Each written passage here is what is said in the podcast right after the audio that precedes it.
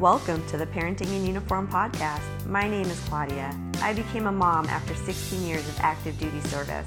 That's when I discovered the disparity in knowledge amongst our military leaders concerning service members who are pregnant, postpartum, breastfeeding, and just dealing with military life while balancing families at home. I hope this podcast helps to enlighten us all on parenting while serving our nation. Hello, everybody. Today we are going to speak with Janice Scholl, and we're going to talk about money. She helps moms navigate the money and career transitions that come with the different stages of motherhood through her work as a coach, speaker, workshop facilitator, and host of the Money, Career, and Motherhood podcast. Janice is passionate about helping mothers gain confidence and understanding about money, career, and business topics as they relate to motherhood and family, the way many women actually think about money. Her key areas of focus to help mothers succeed are navigating maternity leave, career breaks and transitions, and values based budgeting. So, welcome, Janice. Thank you so much for having me today. So, tell us a little bit about yourself and how you got into this because you yeah. don't really hear the discussion about money tied to motherhood as well. Yeah, and you know, I really like to make it a conversation that we enjoy having because most moms when we're when we're faced with talking about money, we're like, ugh. So that's really why I do it. But it was through my experience as a mother. I'm a mom of two children, aged 10 and 7 and uh, had a thriving career before I became a mother and thought that I really thought, and all the moms out there are going to laugh at this, but I thought that motherhood was just something I had to schedule into my day around my already developed professional identity. You know, I don't think we talk enough about how so many of us have a professional life that is really well established before we add motherhood and mommy to that title. And because of that, we underestimate the difficulty of integrating that motherhood identity into the person that we are today. So I had my firstborn. I was in grad school. I had a job. I worked in commercial banking.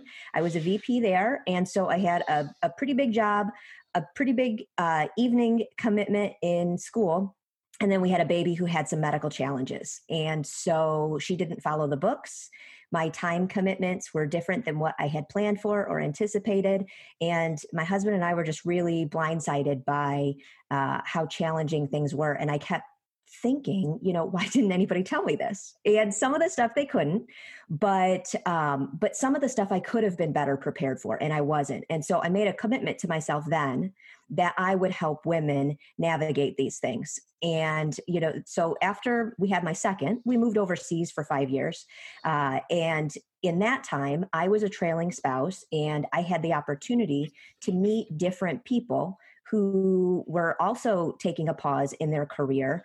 And I realized we all had a lot of the same fears about what our career opportunities would be later.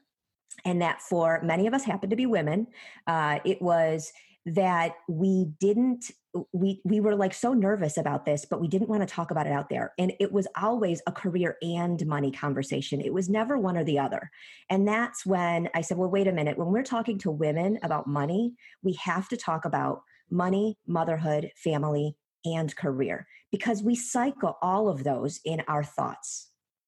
Okay. Well, that's a lot right there for sure. mm-hmm. So in the military, for a lot of moms, you know, this is our well, we we've invested so much training, a tremendous amount of time into the job field that we end up going under or going into and it's a military career is a fantastic career the benefits are amazing and if you know for me my goal is to be able to retire which i can do in less than in about two and a half years and uh, you know collect that pension but not have to worry about my next job you know mm-hmm. because i want to be able to have a lot of time with my son and you know even be that soccer mom because i finally have the time to retire and enjoy life and my life is going to be dedicated you know to raising my son. And um but it's going to be hard to maintain you know my current lifestyle or spending habits uh, without getting another job after the military. So there's that stress for sure. Like I have no idea what I'm going to do post military, and budgeting and saving uh, for my son, making sure that he has everything he needs. But can you talk to us a little bit about building positive relationships with money? Because lot, I feel like a lot of people have different definitions of or different ideas of what it should look like as far as how you're supposed to save and yeah, and you know, I really think that most of us think we have a healthier relationship with money than we do. And one of the reasons for that is because you know, money is something that we learn through our family. We don't necessarily learn it from school. If we have the opportunity to learn it from school, the only piece we look at is money management. Mm-hmm. And really, it's this concept at the time that you're in high school, right? Because, you know, maybe you're managing a little bit of your own money, but you haven't dealt with the real major financial decisions of, you know, housing yourself and having a child that you're trying to save and afford and things like that.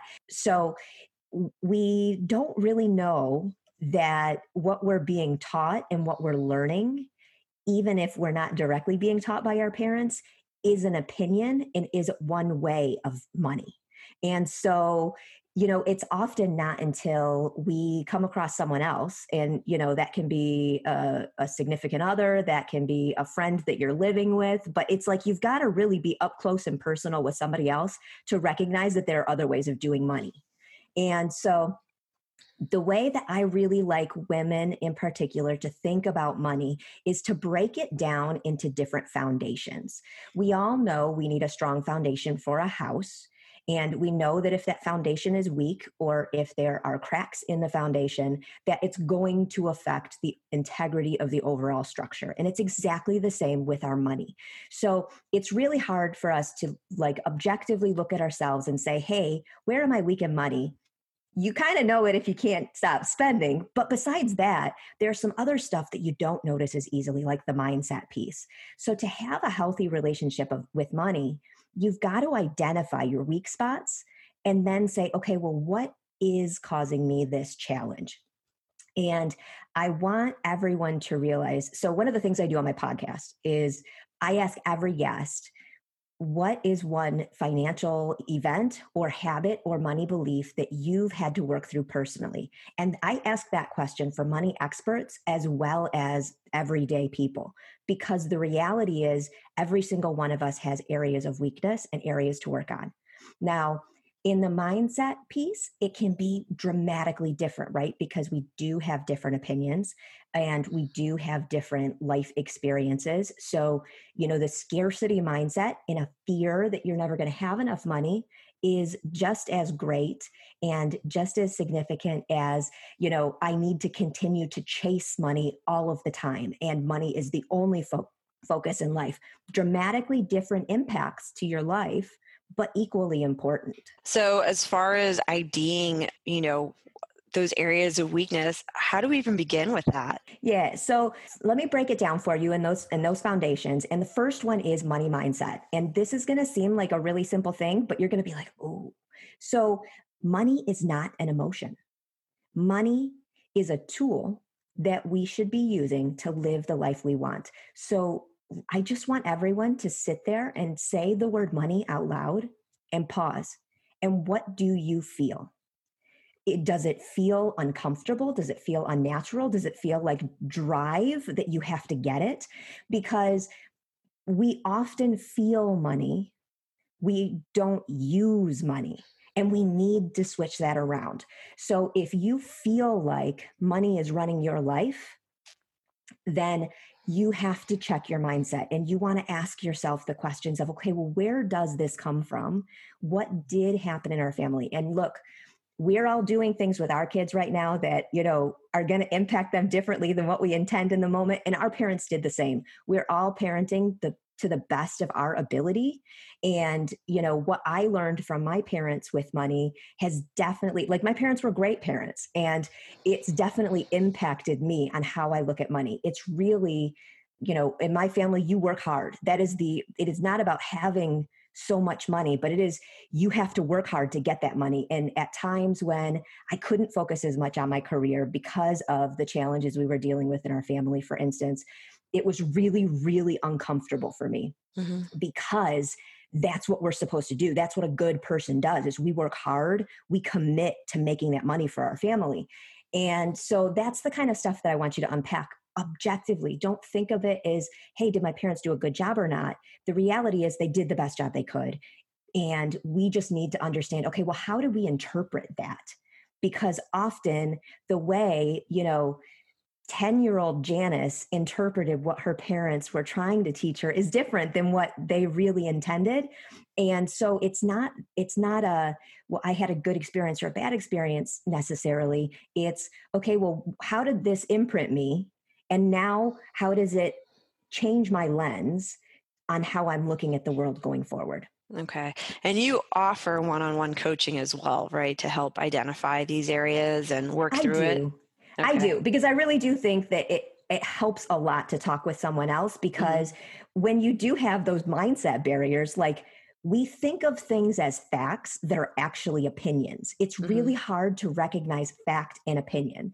And so absolutely I and I work with women like my basis is values based budgeting. And what I mean by that is you need to set your intentions for what your family values are and then make sure that again you're using your money as a tool that aligns with those family values. So one of the things you mentioned was that you're looking forward to being able to retire at a certain period of time because then you get to spend more time with your son and do the things that you wanted to do that maybe you can't today. Well that's values based budgeting even though it's on the career side because you're aligning your values with your long term long term plans. Mm-hmm. and so I, I do all of that with women, and that's how I really am able to do it from the perspective of family and motherhood, even though it's a money topic.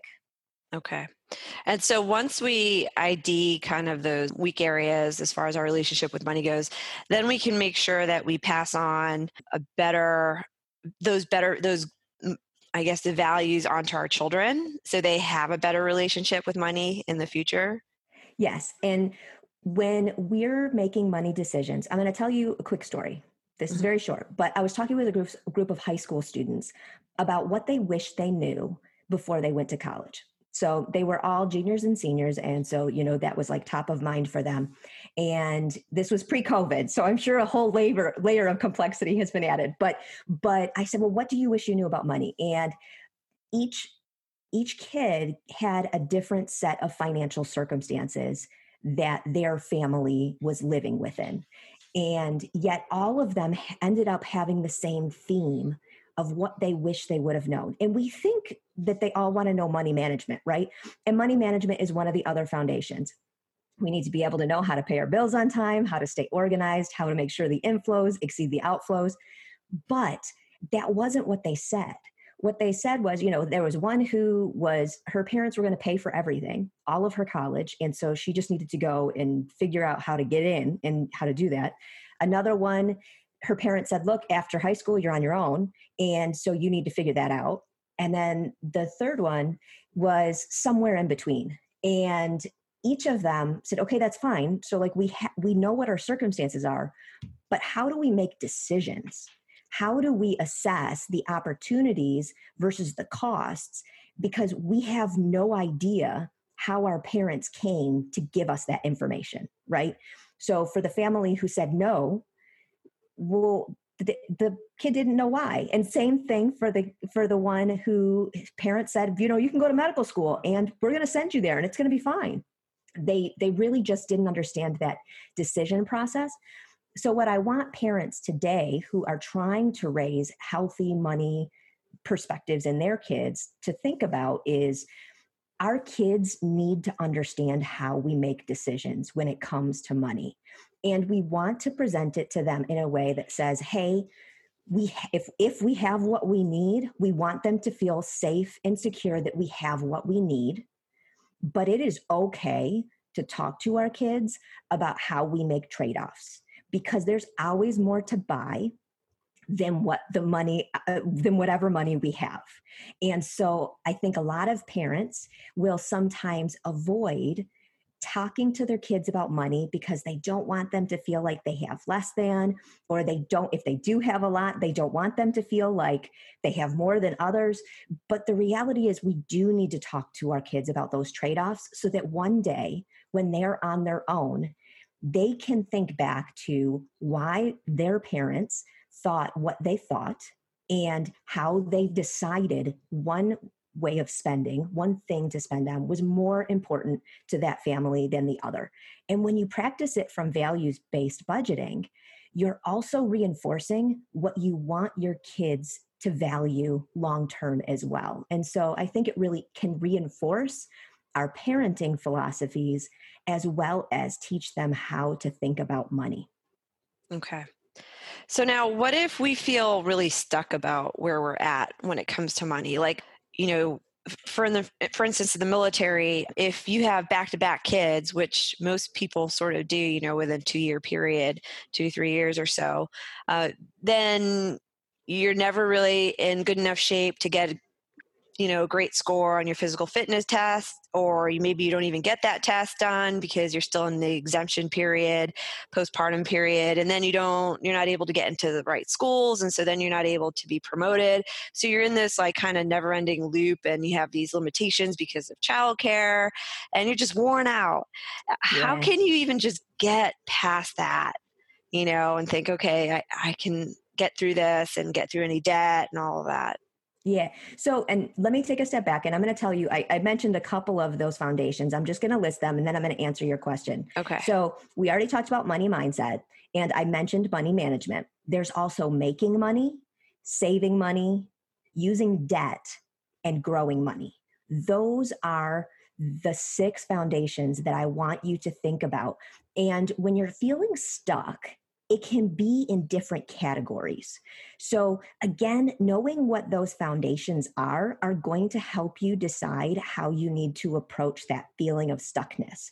Now, what you mentioned is making money, I think, because for for your circumstances your ability to make money is directly impacted by your your parenting by the decision to have babies at a certain time right mm-hmm. so that can be it, it is a direct barrier like i don't want any woman to feel that i discount the fact that it, it is incredibly challenging to be able to maintain a career or to continue to grow and progress at the rate you want to when you have literal barriers. And that doesn't mean that you can't adapt and still work through those. And so what I want what I want women to recognize is that having a plan in place first, that recognizing the barriers. I don't like feeling blindsided. When I had my first, I felt blindsided. I felt that it was harder than I realized, and I didn't have the plans in place. Mm-hmm when I work with women, it's to help them create the plans. And that feeling of stuckness comes from, I don't know what to do next. And when you feel like you don't know what to do next, it's really hard to take away that emotion piece again and look at, okay, well, how do I work myself out of this? So the first step is planning. And we can't necessarily predict what's going to happen, but we can predict the outcome of what's going to happen. So for instance, I'm going to use, you know, people working in in other industries, but we didn't we individually did not predict covid right we we know right. that maybe some people did predict that eventually there would be a pandemic but we never knew 2020 was going to be the year and we were all blindsided but going into 2020 based on our personal lifestyle based on the industry we worked on worked in, we could have predicted with some reasonable probability probability of whether or not our income was at risk in mm-hmm. 2020. And so what I want people to first do is say, okay, I can't predict the future, but I can prepare for it. So preparing for it can avoid some of that feeling of stuckness. And then the second piece is if you you're like, okay, I'm already here. I don't know how to get out of this. I'm feeling it right now. That planning stuff is great for somebody else who's before me. If you're in that place, then again, it's assessing your priorities when it comes to personal, professional, and family. I find that a lot of us look at our personal, or not our personal, I'm sorry, our professional and our family because we prioritize our kids, right? We always think about what's best for them and we look at our career, but then we forget about ourselves. And when you actually start putting yourself back into that mix, mix and stop that, I'm going to push myself as hard as I can, then you get to see life in a different perspective. And, you know, you talked about again working right now to support your family later through pension and being able to retire and do something different. You don't know what that future is going to look like, but it's a lot easier to make a decision to work to something than through something. Right. So you're working to that event. And you're thinking about yourself and the personal value that you're going to get from that time, as well as how impactful that would be for your son. And so I want people, I want women to number one, think about yourself again, because we don't do that enough. Number two, work to something. Don't just work through something because when we're in the middle of it, it's it's hard. Mm-hmm. And that family values piece again can be a real strong driver of how we get through that. I am doing this today because tomorrow I will be able to do X.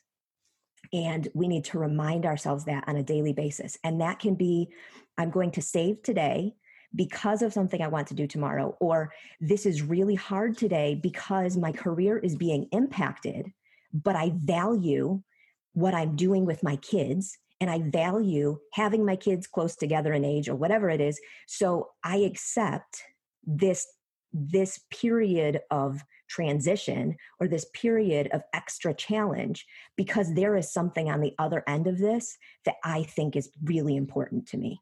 All right. Right. So as far as predicting that outcome, it's really defining the end state that you're you're kind of striving for. What you do today is a means to get there in order to achieve that end state. Absolutely. Anyway, okay. And then can you talk a bit about what is defined as good debt? Because a lot of us have payments and things. You know, for me, the biggest debt I ever had was college loans, and it's one of the reasons why I enlisted in the Army. But I didn't really necessarily think of that as being bad debt either. Yeah. So I'm in my 40s, and student loan debt has changed dramatically in recent decades. So I'm going to talk about it kind of as the years went by. And there is such a thing as good debt and bad debt. Now, I'm a former banker, so I'm very comfortable with the concept of debt. And you know, I I don't think that we individually do a good enough job of assessing the value and of the cost the cost of the debt that we incur compared to what we're getting in return for it. So I believe that investing in yourself is really important. And for many of us, we don't have the cash laying around to just go to college and invest for ourselves. So, in concept, student loans are great. I also believe in mortgages. You know, mm-hmm. our family is debt averse, and I do want to work ourselves out of debt. But at a point in time, it is a necessary thing for most people to incur debt. So, mortgages and student loans are a different category.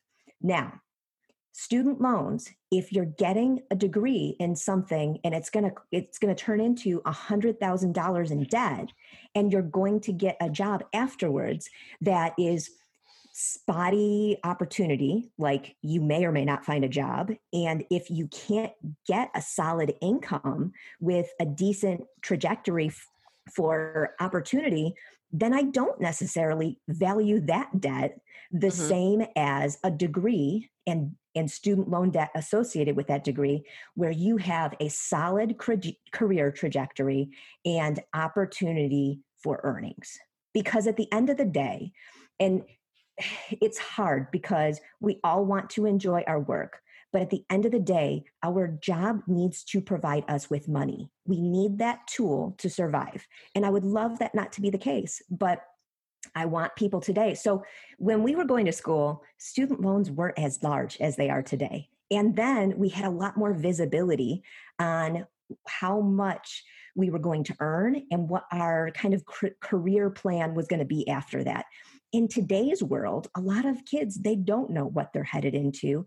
They don't know how stable their job is going to be. And so I do think that should influence how much money you're willing to incur in debt. And, you know, opportunities to reduce your student loans or to avoid student loans, I highly advocate, you know, going to a community college for someone may be a great first step instead of spending all that money on going away to school and not knowing what they're going to actually go into. Figure some life out first if that's mm-hmm. what you need to do, or pursue military opportunities, find ways to avoid the debt if that feeling of security is important to you. So mm-hmm. that's the student loan side. Now I want to talk about the mortgage. The mortgage is a great thing and a very important investment. But what you have in a mortgage should not be the same in your 50s as when you're in your 30s or your 20s. Now, we as Americans have just accepted debt as a way of life, and it is not a way of life. It is money and it is a tool. So, you know, thinking that you can maintain the same amount of debt load later in life as you can when you're in your prime earning years. And there's a misconception about what our primary or primary earning years are is is not healthy. If you are in your late 50s and you have a high mortgage and you can afford that on a cash flow basis that's still dangerous. And the reason is because most people in their 50s will actually suffer a job loss or they will suffer a reduction in income that is not their choosing and so we often think like, well, we're going to make the most money when our kids are older and we're in our 50s and it's going to be fine, but it's not mm-hmm. necessarily mm-hmm. always the case. So understanding that debt is necessary at a point in time, it should be an investment, but that we should actually pay it off over time is really important.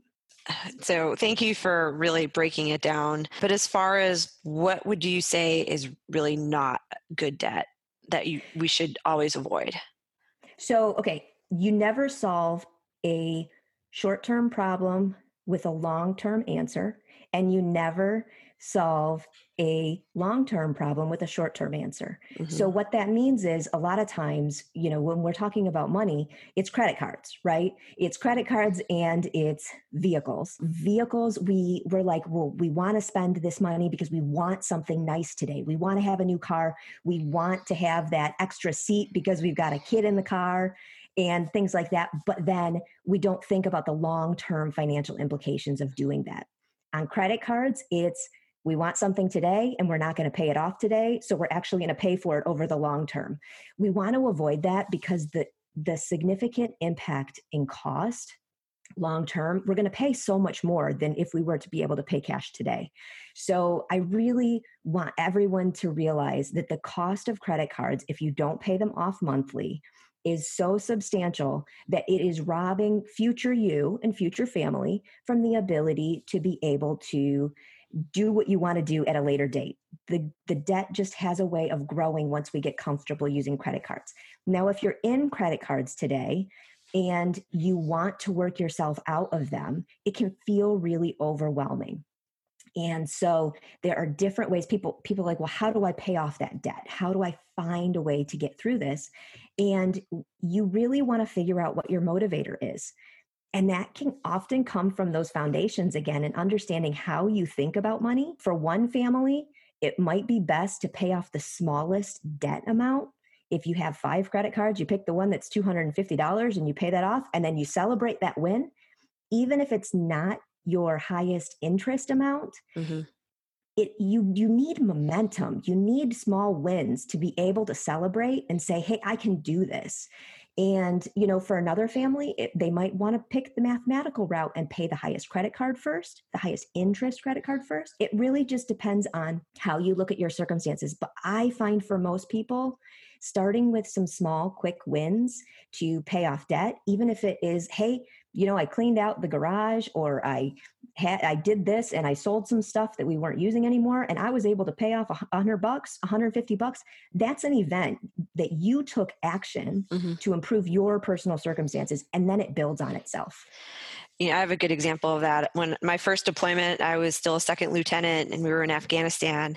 And the good thing about those deployments back then is I wasn't, I, I, didn't have to spend any money back home, uh, you know, so it was really great savings. But I was able to pay off my car and my student loans, and I had both an undergraduate and a master's that I was paying off. And I paid off the student loans first because it was the smaller amount at that point. My car was still pretty new. And and I remember kind of celebrating it, just like you said, you want to celebrate yeah. those wins.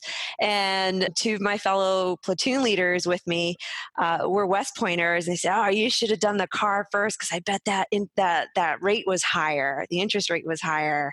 And I was like, "You don't even know what I'm talking about because you guys didn't even have to pay for college. That's part of the perk of West Point, you know. So they never had to even face that. Yeah, it was a huge win for me because I had had that loan for so long at that point, you know, and it had at that point it was yeah almost ten years. So yeah. yeah. And like, so I'm a finance person. I mean, I've got two degrees in finance. I worked mm-hmm. in banking. I understand the mechanics of the math. I really do with interest. But the one that is the best is the one that keeps you going and actually gives you more momentum. Because once you have those small wins and you do celebrate, you're like, what else can I take on? Right. Right.